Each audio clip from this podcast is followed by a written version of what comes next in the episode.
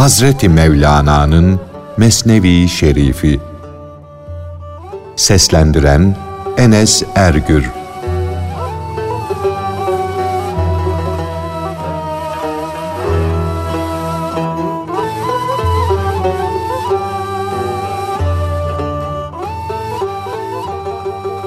Allah'ın kudreti, lütfu, keremi ve kainatı kaplayan sonsuz mübarek nuru.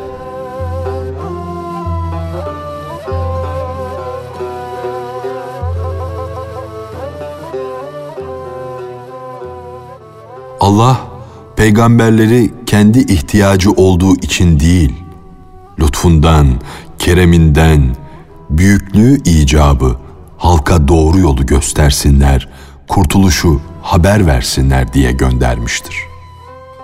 Allah şu kirli çamurdan nebiler, veliler gibi manevi değerleri üstün büyük padişahlar yaratmıştır. Topraktan yaratılanları arıttı da onları üstün varlıklar kıldı. Onları göklerde yaşayanlardan bile ileri geçirdi. Allah kendi kudret ve büyüklüğü ateşinden bir alev aldı ve onu cemali tecellisi ile saf bir nur haline koydu. Sonra o saf nur ile kainatta mevcut bütün nurları parlattı. Parıl parıl parlayan o nur bütün ruhlara aksetti. Bütün ruhlar üzerinde parladı. Adem aleyhisselam da isimleri bilme bilgisini o nurla elde etti. Adem'e akseden o nuru Şid'in eli devşirdi. Hazreti Adem Şid'de o nuru gördü de onu yerine halife etti. Hazreti Nuh o nurdan feyz aldı da can denizinin hevasında inciler yağdırdı. İbrahim aleyhisselamın ruhu da o nurun tecellisine mazhar olduğu için çekinmeden, korkmadan Nemrud'un ateşinin içine daldı.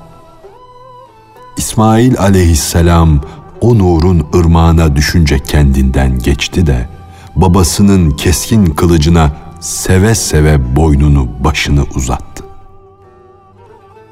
Hazreti Davud'un ruhu o nurun şulelerinden hararetlendi. Kızıştı da o yüzden demir elinde yumuşadı, mum gibi oldu.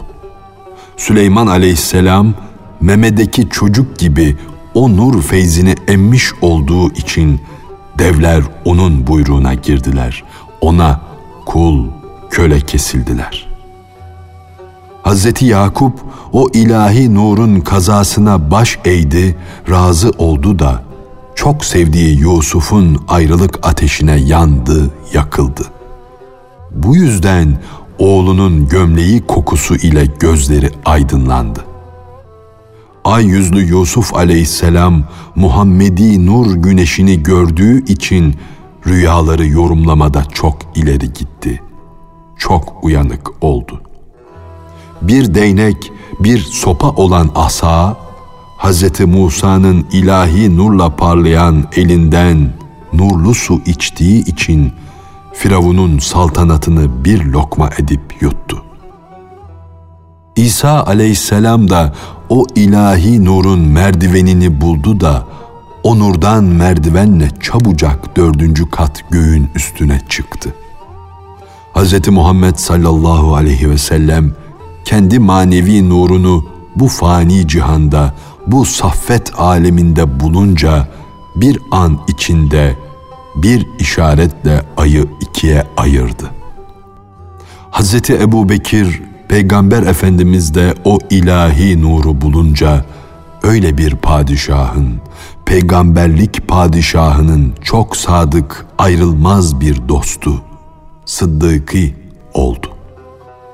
Hazreti Ömer bütün nurların kaynağı olan o şaşılacak nurun, o eşsiz sevgilinin candan aşığı olunca gönül gibi oldu da hak ile batılı ayırt etti. Faruk oldu. Hazreti Osman tertemiz bir gönülle o apaçık görüşün ta kendisi oldu da çok feyizli bir nur elde etti. İki nur sahibi oldu. Bu sebeple kendisine Zinnureyn dendi. Hazreti Ali o ilahi nur yüzünden inciler saçtı da can vadisinde, mana aleminde Allah'ın arslanı oldu. Büyük veli Bağdatlı Cüneyt de o nurun ordusundan yardım gördü de manevi mertebeleri arttıkça arttı, sayıya sığmaz oldu. Bayezid-i Bestami o nurun parlaklığı ile hakikat yolunu apaçık gördüğü için hak tarafından kendisine Arifler Kutbu lakabı verildi.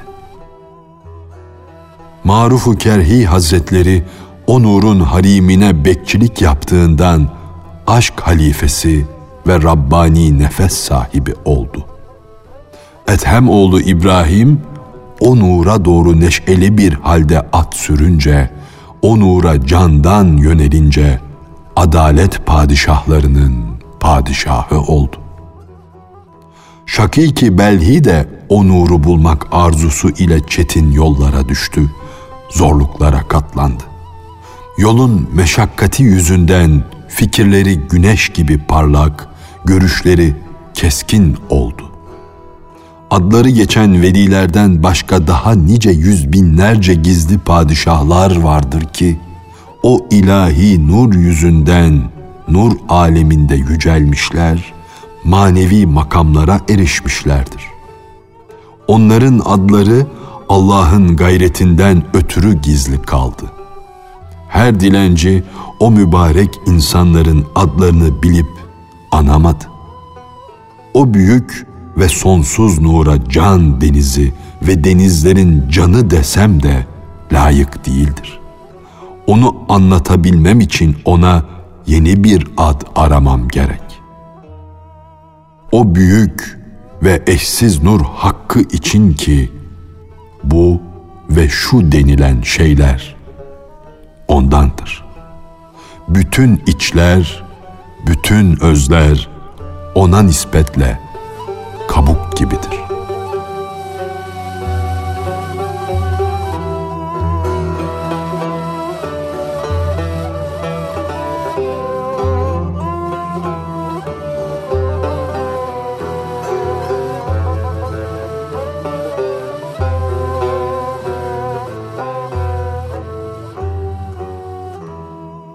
Gerçekten de insanın asıl gıdası Allah'ın nurudur.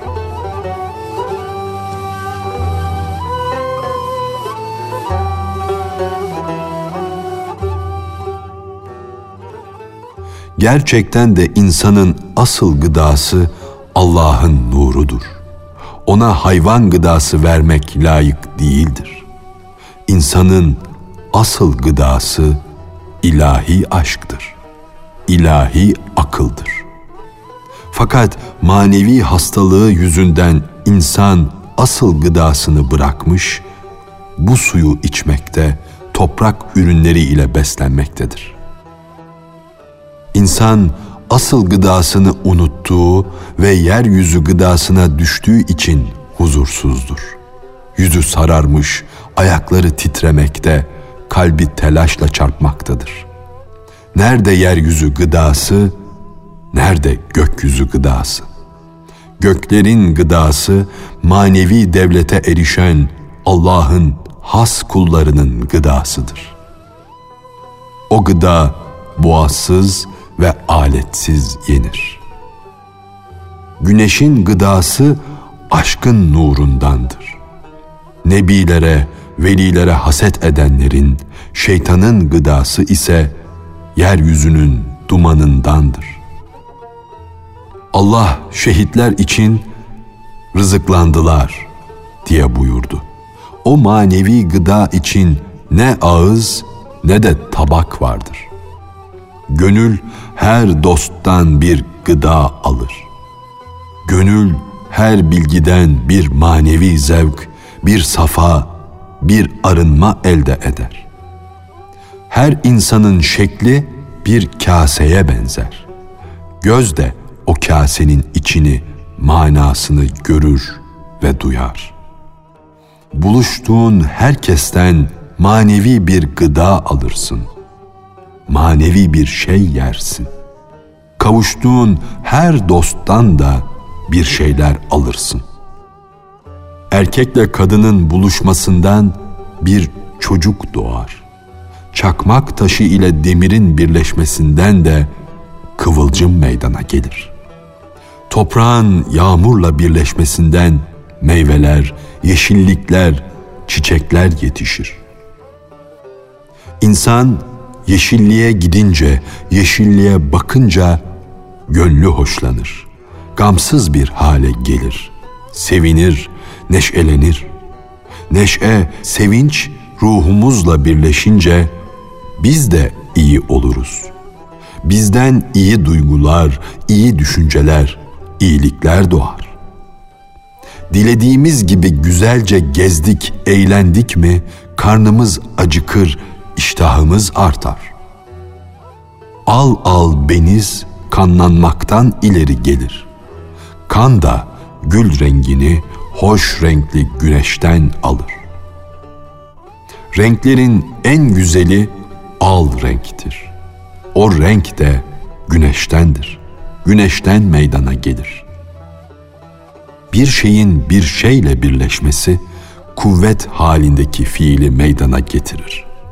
Şeytanın münafıklarla birleşmesi gibi.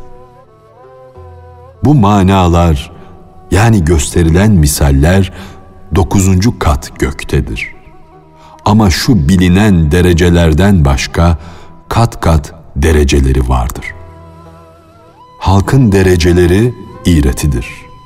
Emir aleminin dereceleri ise o alemin özünde, yaratılışında vardır. Halk maddi yönden üstün bir hayat yaşamak, zengin olmak, yüksek makamlara ulaşmak için horluk çeker, yüz suyu döker. Yücelmek ümidi ile aşağının aşağısı olur, hakaretlere katlanır.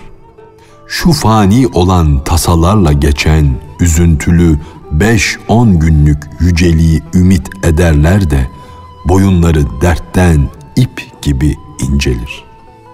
Onlar nasıl oluyor da hakka, hakikate gelmiyorlar?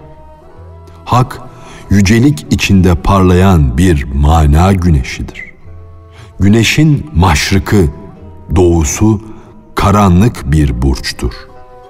Hakkın ruhani mana güneşi ise doğulardan dışarıdadır. Cenabı Hak için maşrık kelimesini kullanışım o güneşin zerrelerine yani yarattıklarına nispettedir. Yoksa onun zatı ne çıkar ne iner. Yani ne doğar ne de batar.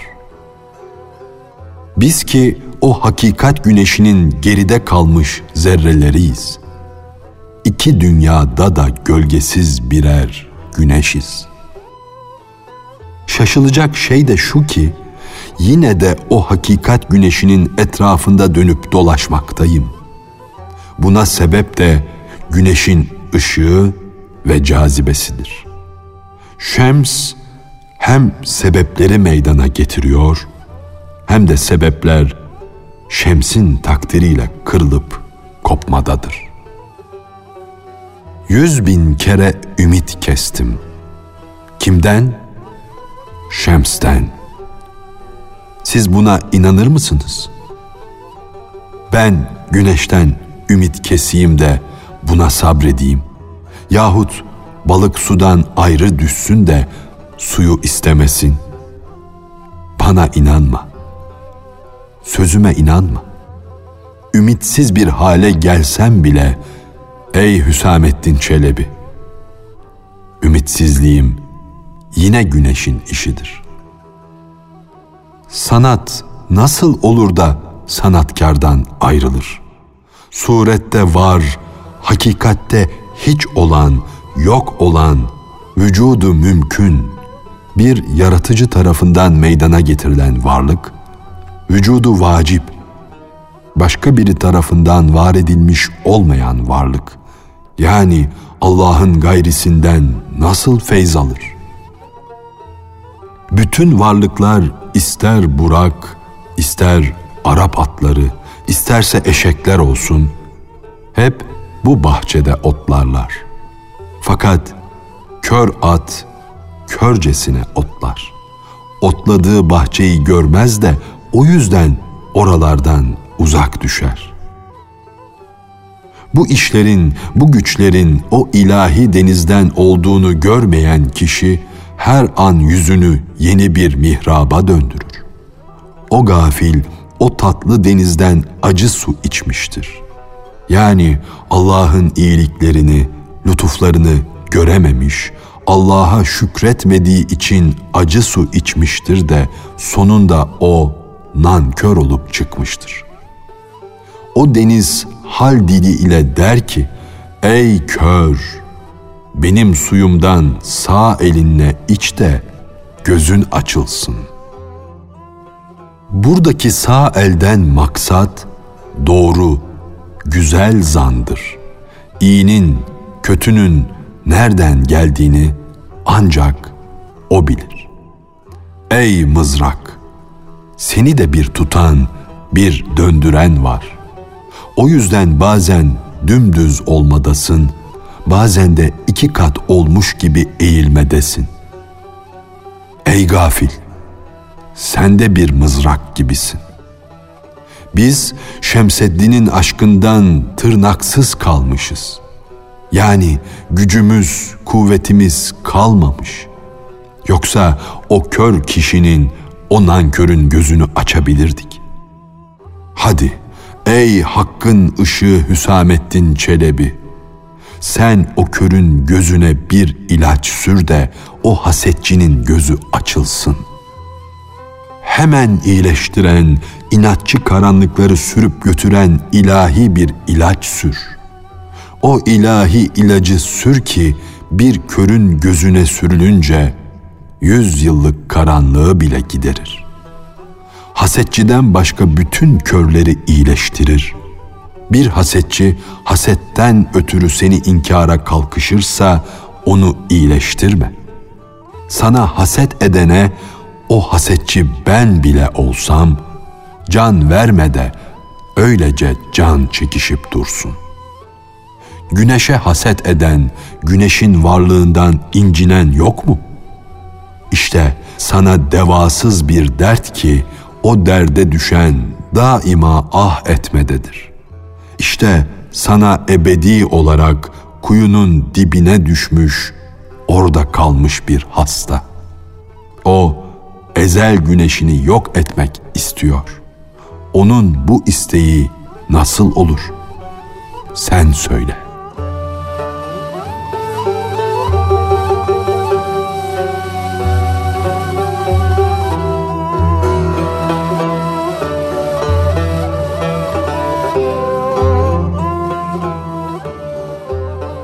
Hazreti Mevlana'nın Mesnevi Şerifi. Seslendiren Enes Ergür